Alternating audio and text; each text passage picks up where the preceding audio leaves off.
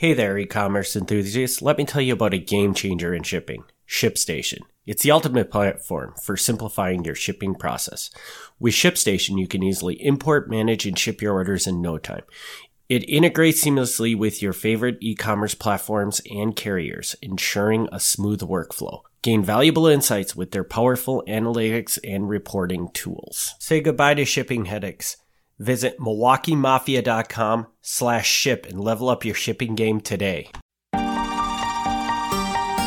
You're listening to Milwaukee Mafia, your podcast dose of Wisconsin Mafia and true crime history.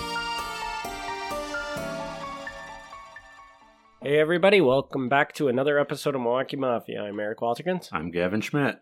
And Gavin, you got anything good for us or is it Do I got anything good? I don't know. Um, okay, so uh, I'm gonna. I got a little story before I get into this. Okay. So I was invited to appear on another podcast. Awesome. Yeah, and coincidentally, the thing that I'll be talking about on that other podcast happened at the same time that we are in our timeline that we're working with. So today's episode Is that story? is that story. Can So- you can you share what the podcast is that you're going to be on? Sure. I don't. I don't actually know what it's called, so I apologize. Um, but uh, uh, a colleague of mine, his name's Michael. Uh, he's got like I think it's a four-part series on Radio Milwaukee about the history of the LGBT community in Milwaukee. Interesting. So I'm on. Uh, I'm, I'm not in the whole thing, but I'm in one of the segments. and somehow this story also plays in with the mafia, huh? Yes. Interesting. Yeah, that's how I got on that. That's how I got invited. well, I think that the only way to to find this out is for you to tell us the story. So- right. And let me tell you, I this is going to be a really lazy work on my part because I've got Michael's notes. Oh, so so this I know I know the story, but I'm actually working off of his notes. So, so so Gavin gets zero credit for no this cre- episode. no credit for this episode. This is Gavin being lazy. Which this is the laziest episode we're ever going to do. All right, well, take her away. Okay, so we're going to talk about the overlap between the Milwaukee Mafia and gay bars. Okay. So, gay bars, at least in Milwaukee, we can trace them back to the late 1940s, which is really early. Mm-hmm. That's really, really early. But in the late 1940s, there were a couple, and they were not run by the mafia. The first one or two that came out um, were owned by Greek people, which which is kind of odd. Um, and there's a really inappropriate joke in there somewhere, I'm sure, because Greek. Y- We're not going to say it, but, but, but Greek has other connotations to some people. So it's an interesting coincidence. But the one we're going to really focus on is a place called the Pink Glove. Okay. About that. It's a nice name. It's a nice name. It's a, I think it's a terrible name for a bar, but it, I think it, it's the right kind of name for what it is. I think people are going to hear that name and be mm. like, "Oh yeah, of course, yeah. of course." So the original building that housed the Pink Glove goes all the way back to the 1800s, and it started out as Marble Hall. And Marble Hall was a very respectable place. It was on North Broadway. It was very fancy. Um, you drink your classiest whiskey there. Only gentlemen were allowed. Women were not allowed in there. So it was a very nice place. Um, they went right up through Prohibition, and Prohibition, they decided they were going to ignore it, which was a bad move because the owner uh, ended up getting fined a very hefty amount. And again, this is I'm working off of Michael's notes. But according to his notes, the adjusted in today's dollars fine the guy had to pay was forty thousand dollars. Wow. so he really got nailed for prohibition violations. He did serve a little time in jail along with that, and Marble Hall had to close. But then it came back under new ownership under a man named Broadway Pete. That's a good name. Yeah, because I'm sure his name was Pete, and the bar is on North Broadway, so he's Broadway Pete. He ran it through the end of Prohibition, and after Prohibition, of course, liquor and booze returns. Um, but now, after Prohibition, apparently it's not the classy place it used to be. It's uh, now, you know, it's not top shelf whiskey. It's just your regular old whiskey, and the clientele isn't showing up in their fancy suits and ties. They're just showing up whoever. So it's gone downhill a little bit. When it was when it was the fancy place, Mm-hmm. it was still a gay establishment. No, no, no, no, no, no. This no, is, n- none, okay. at no point here is, is it a gay Okay. bar yet. okay. Okay. So it's, it continues this way up until 1958. In 1958, Marble Hall closes its doors and closes for remodeling. It's purchased by Marvin and Harold Klein. Now, Marvin, I don't think we've mentioned before, but Harold Klein, I believe we have talked about because Harold Klein was a notorious fence and he was one of the guys who financed that meat hijacking. You Okay. remember the meat Yep, hijacking I do. Okay. So um, these guys technically they're not mafia members because they're Jewish, so they can't be mafia members, but um, they're very closely tied in that they were financing crime and they were, uh, you know, fencing stolen goods and that sort of thing. So definitely on the edge of the mob. Anyway, so they buy the place. They close it for remodeling. All the fancy marble floors and fixtures are covered up with red velour. Wow. The ancient brass fixtures are replaced with pink sconces. So it's pretty fancy. okay. All right. So uh, they talk to the Milwaukee Sentinel at the time of the remodeling, and they say, We're going to try to build up the night business. Anybody who knows how dead North Broadway is after 8 o'clock can realize this is a stupendous undertaking. So apparently they think that this is going to be a new, you know, the, the area's died down. We're going to start it back up again. They open back up two weeks later as the Pink Glove. It is believed to be one of the first concept gay bars in Milwaukee. Now, exactly what concept means, I'm not sure. Okay. But it's definitely one of the earliest gay bars of, of any kind. I'm thinking concept would mean that it was designed to be a gay bar. That could be. Instead of just maybe becoming, you know, like opening up a bar and then it becomes a large following of gay people. But this was actually designed for that. That could be because the very next sentence is rather than just a place where gay men gathered, the Pink Glove deliberately marketed to the gay community. Community. So it looks like I guess you understood that better than I did. So Marvin Klein, he pointed out that homosexuals were orderly people, they were good spenders. Um, they didn't want to draw too much attention to themselves, so you know they were they behaved. Uh, he brought in a gay couple from Chicago to promote the idea of a gay bar. He denied that the Pink Glove was part of a national operation catering to homosexuals. He did state, however, that pink is a color used as a signal for quote unquote sex deviants. and that's what they were called back then was Yeah. sex deviants, huh? Yeah, yeah, yeah. Um, do you do we know were the owners themselves gay Mm-mm. or they they just saw an opportunity and thought, hey, we're gonna try and bring this bar on Right. the market to this community. Right. That- Um, as as far as I, I mean, Harold, I know is not or was not. Um, Marvin, I don't believe so either. That I is- think I think they just saw business opportunity. and this was in the fifth in fifty yeah, eight. fifty-eight. That is very forward thinking by a person. Yes. According to the Wisconsin LGBT History Project, uh, this was a place where both white and black men openly mingled. This was years before that was socially acceptable at other bars in Milwaukee. So not just was a place where gay people could be open about being gay, but you could mix black and white, which again, in the 50s, not not- really something you did. In its first week, adjusted for inflation, they made $15,000. So very profitable establishment. That sounds crazy good to me, but I guess I don't know what a normal bar I don't in know. that time would do. I don't I don't either, but I think that sounds pretty great. Business was good. There was just one problem. The remodel came at a higher cost than the Kleins expected. FBI reports state that the Kleins received remodel assistance from sponsors of quote Italian and Jewish extraction. Do you have a definition of that? So this is uh, this is a very indirect way of saying that people from the Italian and Jewish community were helping to finance this business. According to witness reports, one of those people was crime boss Frank Balistrieri. So he's putting some money in here. One week after the Pink Glove opened, FBI agents reported that Balistrieri was sending men into the bar to check the cash register.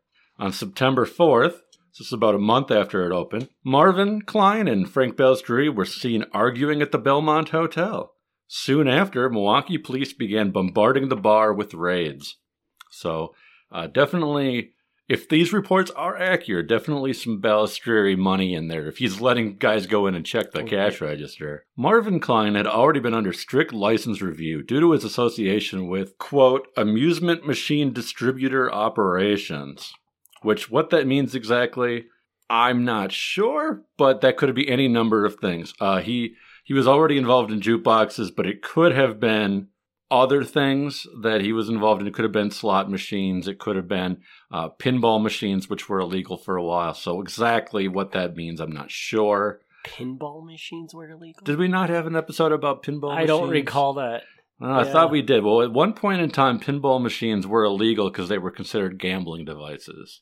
Trying to, I'm trying to because they have point a point system. is Because that this is this is the stupidest thing in the whole wide world. But because you would pay your nickel or quarter or whatever it cost back then, and you could get a free ball, it would be it would be considered gambling.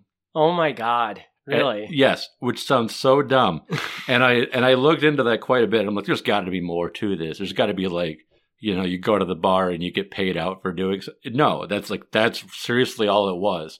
Is they were at one point in time, gambling was taken so seriously that any sort of winning, even that, would be they'd crack down on it. This is going way off topic, but we're just going to do it anyways because that's what we do. Yeah, So, was gambling just like a huge thing at at a certain point, like a huge problem in society that they would come so hard down down on it? I don't think so. I mean, that's it's not something that I, w- I would say that like I'm an expert on, but from what I know of all the times that they did crack down on gambling, I don't think it was any more common than it is today.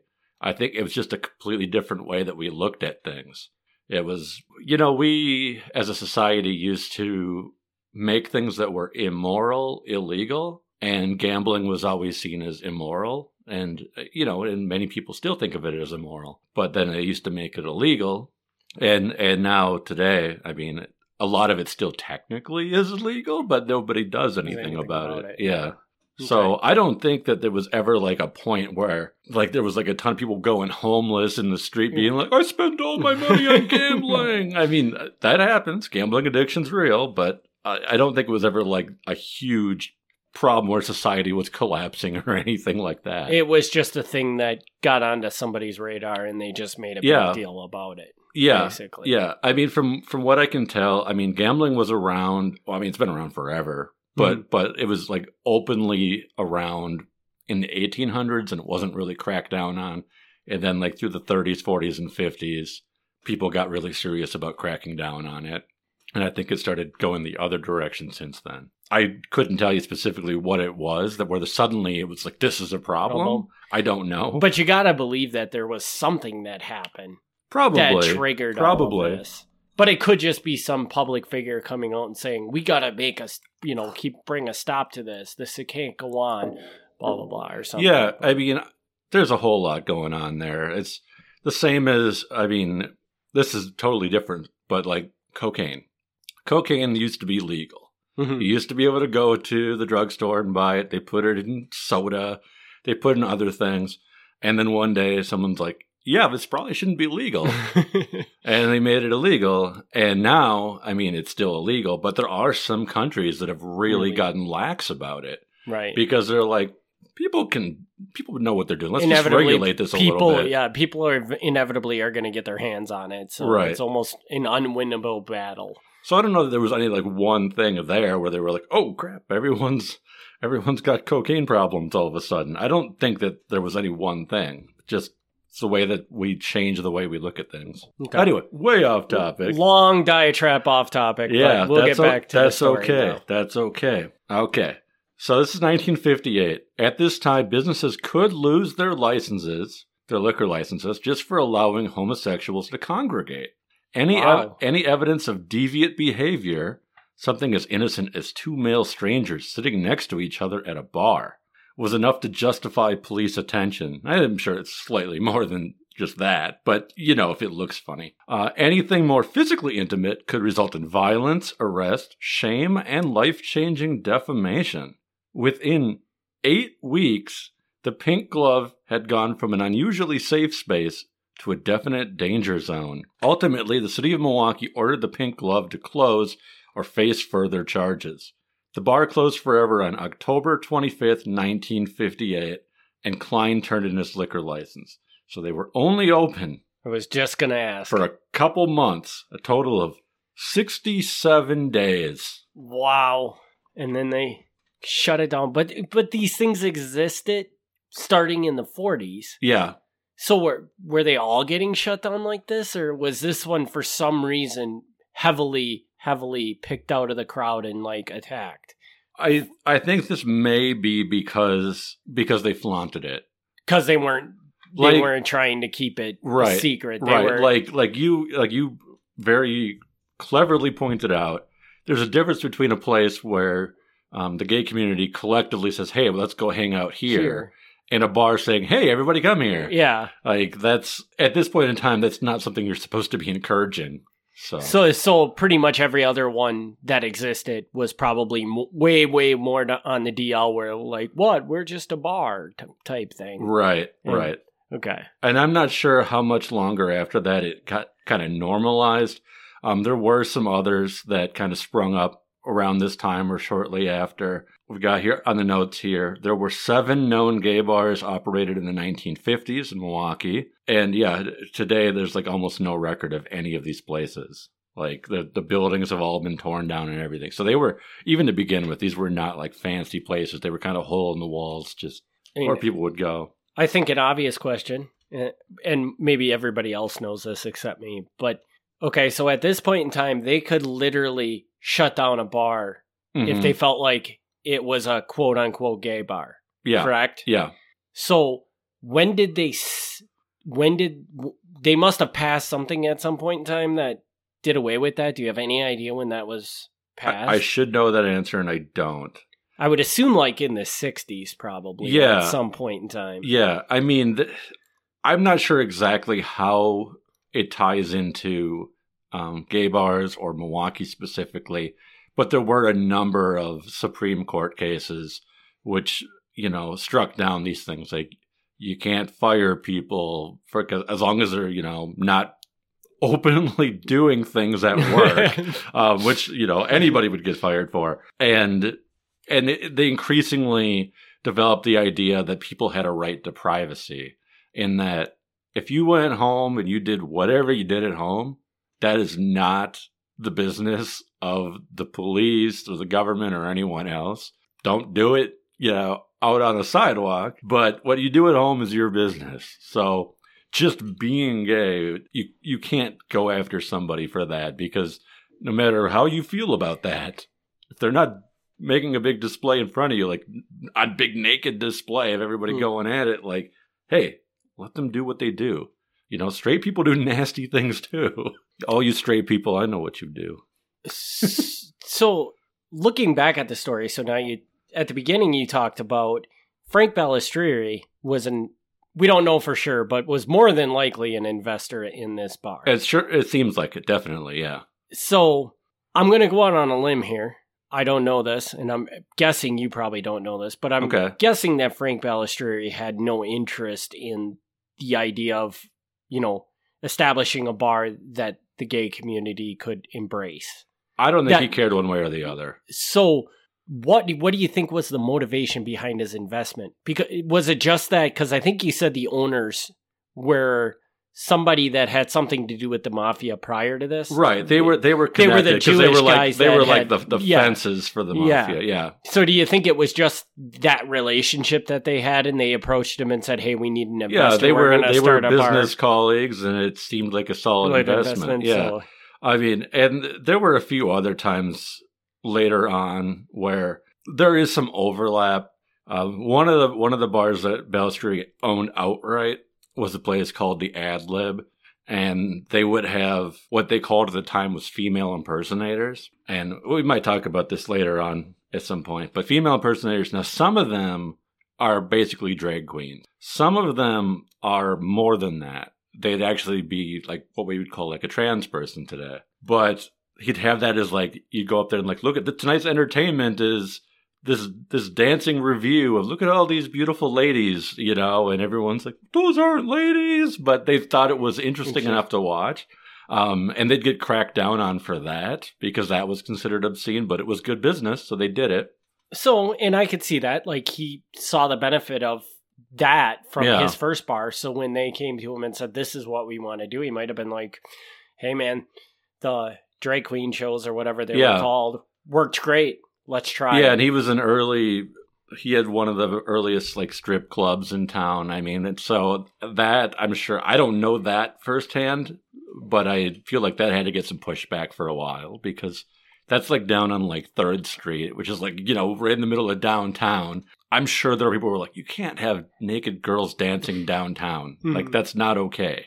Whereas now, like nobody cares, but. But I'm sure there was some pushback for that. So yeah, any of these things, it's like you got to push the envelope because it's what brings the business in. People want to see something different. different. Yeah. One of the longest running uh, gay bars in Milwaukee was a place called the Mint, and the Mint originally was one of these places that had the Greek owners, but then it was taken over by Angelo Aiello. Which that name rings a bell. I Yeah. can't. I can't pin where exactly I know that name. Now this but- now this is this is the interesting thing.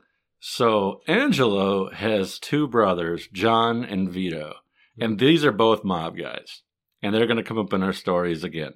And they are all three of them are the sons of Isidore, and they are the grandsons of Vito Guardalabene, the original mob boss. okay. So these are like third generation mob guys. Angelo, I do not believe was a mob guy.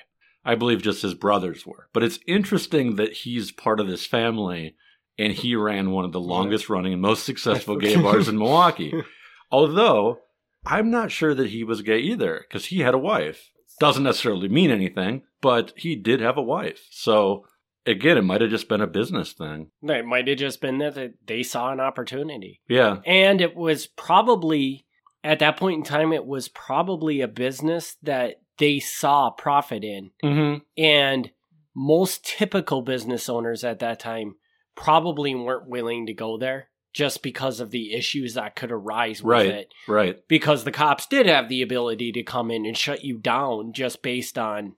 I mean, even if you got probably you know you know this story better than I, but I would assume even if they had a, a rumor that this was happening in a bar, Mm-hmm. they could probably go in there and do something about it. Well, I mean, the police can always go in a bar and see what's going on. Sure. Right. But I mean, I mean, it just it's dangerous ground to play on, which is what the mafia seems to like. Right. They like dangerous ground that makes a lot of money. right. So And that reminds me, I should clarify this. So this is this is why I was invited on to the other podcast. Is there's this rumor that the reason gay bars were able to operate is because the mafia backed them. And if the mafia backed them, they could pay the protection money or whatever to the police to get the police to back off. And that is not true. okay, The reason that rumor exists is because the most famous gay bar in history was a place called the Stonewall. And the Stonewall was owned by a mafia guy named Matty the Horse, Matty the Horse Ianniello. And in that particular case, it does seem to be that they operated openly because he was paying off the cops. So I think because of that, people get the idea that gay bars kind of grew out of, you know, paying off the cops. But there's really no evidence in Milwaukee of that ever being the case. so clarifying, you're saying there's no evidence that this could be the case, Mhm. but it could be. I mean, Well, I can't say that it's not the case, but there's no evidence that if it's, the case. Yeah, I just want to throw that out as clarification, Right. because, Because it could have happened. It could I have mean- happened. I It mean, could have happened, but it, there's nothing really showing that it happened. Where did this guy the Stonewall? Yeah. Where, was this like a New York This is thing? New I'm York, assuming. yeah. I'm assuming. Yeah. Okay. So, and that's another great thing about this is that now we're now you're showing that this wasn't just something Milwaukee was doing. Other mafias were getting into this too. So yeah. So oh that- yeah. I'm not. So uh, crap. I'm going to draw a blank. There's a guy named Phil. I want to say his name is Phil Crawford. If I'm wrong, you know, cut that out. But but but he actually wrote a book called The Mafia and the Gays, which is not a great title, no, it's not. but but that's what it's called, and it is. It's it's all these stories he was able to gather about New York and Chicago and other places where this was this was a thing where it's not necessarily they're always paying protection, but there is a lot of overlap where the mafia, because they're on the edge of society, are getting involved in these what was considered sketchy businesses at the time. Time. Yeah. and and it's kind of funny because now you have to look at it and say how much did the mafia help in progressing the lgbtq community Mm-hmm. to where they are today Right. you know like right. like that's kind of a funny side thing to this that this criminal organization Yeah. might have had a huge effect on on getting people to accept this as being okay It's possible. i mean It's we don't, we don't have any evidence of that but it does seem reasonable that if they're pushing this when in a time when it's a very taboo thing to be doing Uh, again, and, and not so much that they're pushing it, but they see a market. yes Uh, yeah i mean okay right but they're seeing it as an opportunity Right. so Right. Because fundamentally, that's what the mafia is. They're a business organization that fills in the holes that normal businesses, business owners won't take. And it's funny because that seems like an important thing to have in society. But Well, again, whether it's- whether but, it's but they're a important or criminal not, organization. Whether it's important or not, someone's going to fill, Fill it. Yeah. So it's interesting. Okay. Well, is that all, all you got for that one? Because I don't think I it. have any other questions. That's it. I mean, but there might be things in the future, but as far as the pink glove, I mean, 67 days. Pretty short story. I did remember my other question. Now. Okay. So is the pink glove is the building still in existence? The today? building still stands. Do you know what it is now? Is- The last time I know it was vacant and it doesn't look pretty. it does not look pretty. Okay. No. I don't So- know if that's been changed since then, but as of a few years, Years ago, ago. it was an empty, vacant, not pretty building. What about the mint? You were talking about the mint was the longest. The mint, the mint is on State Street. I don't know if that's still standing or not. They were supposed to close because of um like development, urban development, and I don't know if that ever actually went through or not. So- I should know that again. Another thing I should know, but I don't. So So are you saying like that? You're saying they were supposed to close, like the mint was supposed to close? the mint Like- was supposed to close. So and I can theory, tell you, I can mint- tell you that it's not there. It's- Okay, yeah. it's not there. It does not operate as the mint currently. Okay, I don't know if the building itself exists, but the bar the, the bar is not there. okay. When did the bar go out? Was it a long time ago or Uh, depends what you mean by a long time ago. I mean, our lifetime? it was in our lifetime because when Angelo died, his wife Betty took it over. And she was around, I want to say up to like 2005 or something. So in theory, it could have been operating till 2005. Yeah. That's a long Yeah. Run for. All and I hope no one's taking like serious notes here because this is all from memory. I could be way off, but but uh but that's yeah, that's my understanding. Cool.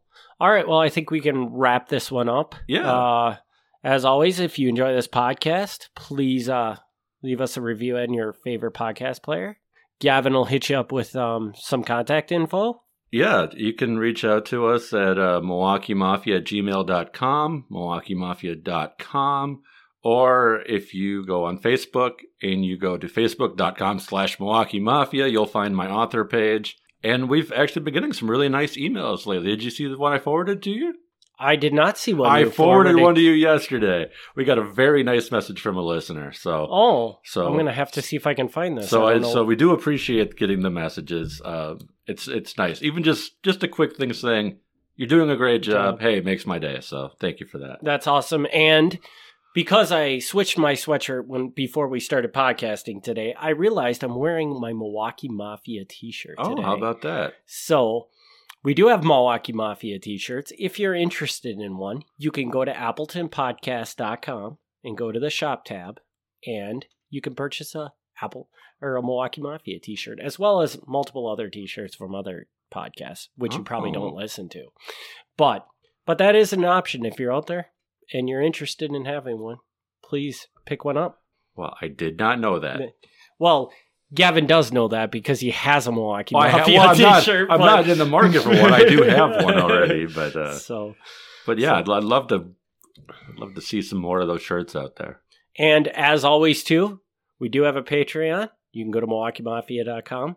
There's a thing right there on the main page to join the Patreon. So check that out. Um, we do release bonus episodes on the weeks that we are off. And so you can get access to those and also help support Gavin's drinking habits. Yep. Because we record those after I've had some uh, some whiskey in me, so they get a little fun. All right, so we've gone on long enough. Thanks everybody for tuning in. We'll be back next week with the Patreon episode and two weeks with a regular episode. All right, thank you. Thanks for tuning in to the Milwaukee Mafia podcast. Join us next time for another look back at Wisconsin Mafia and true crime history.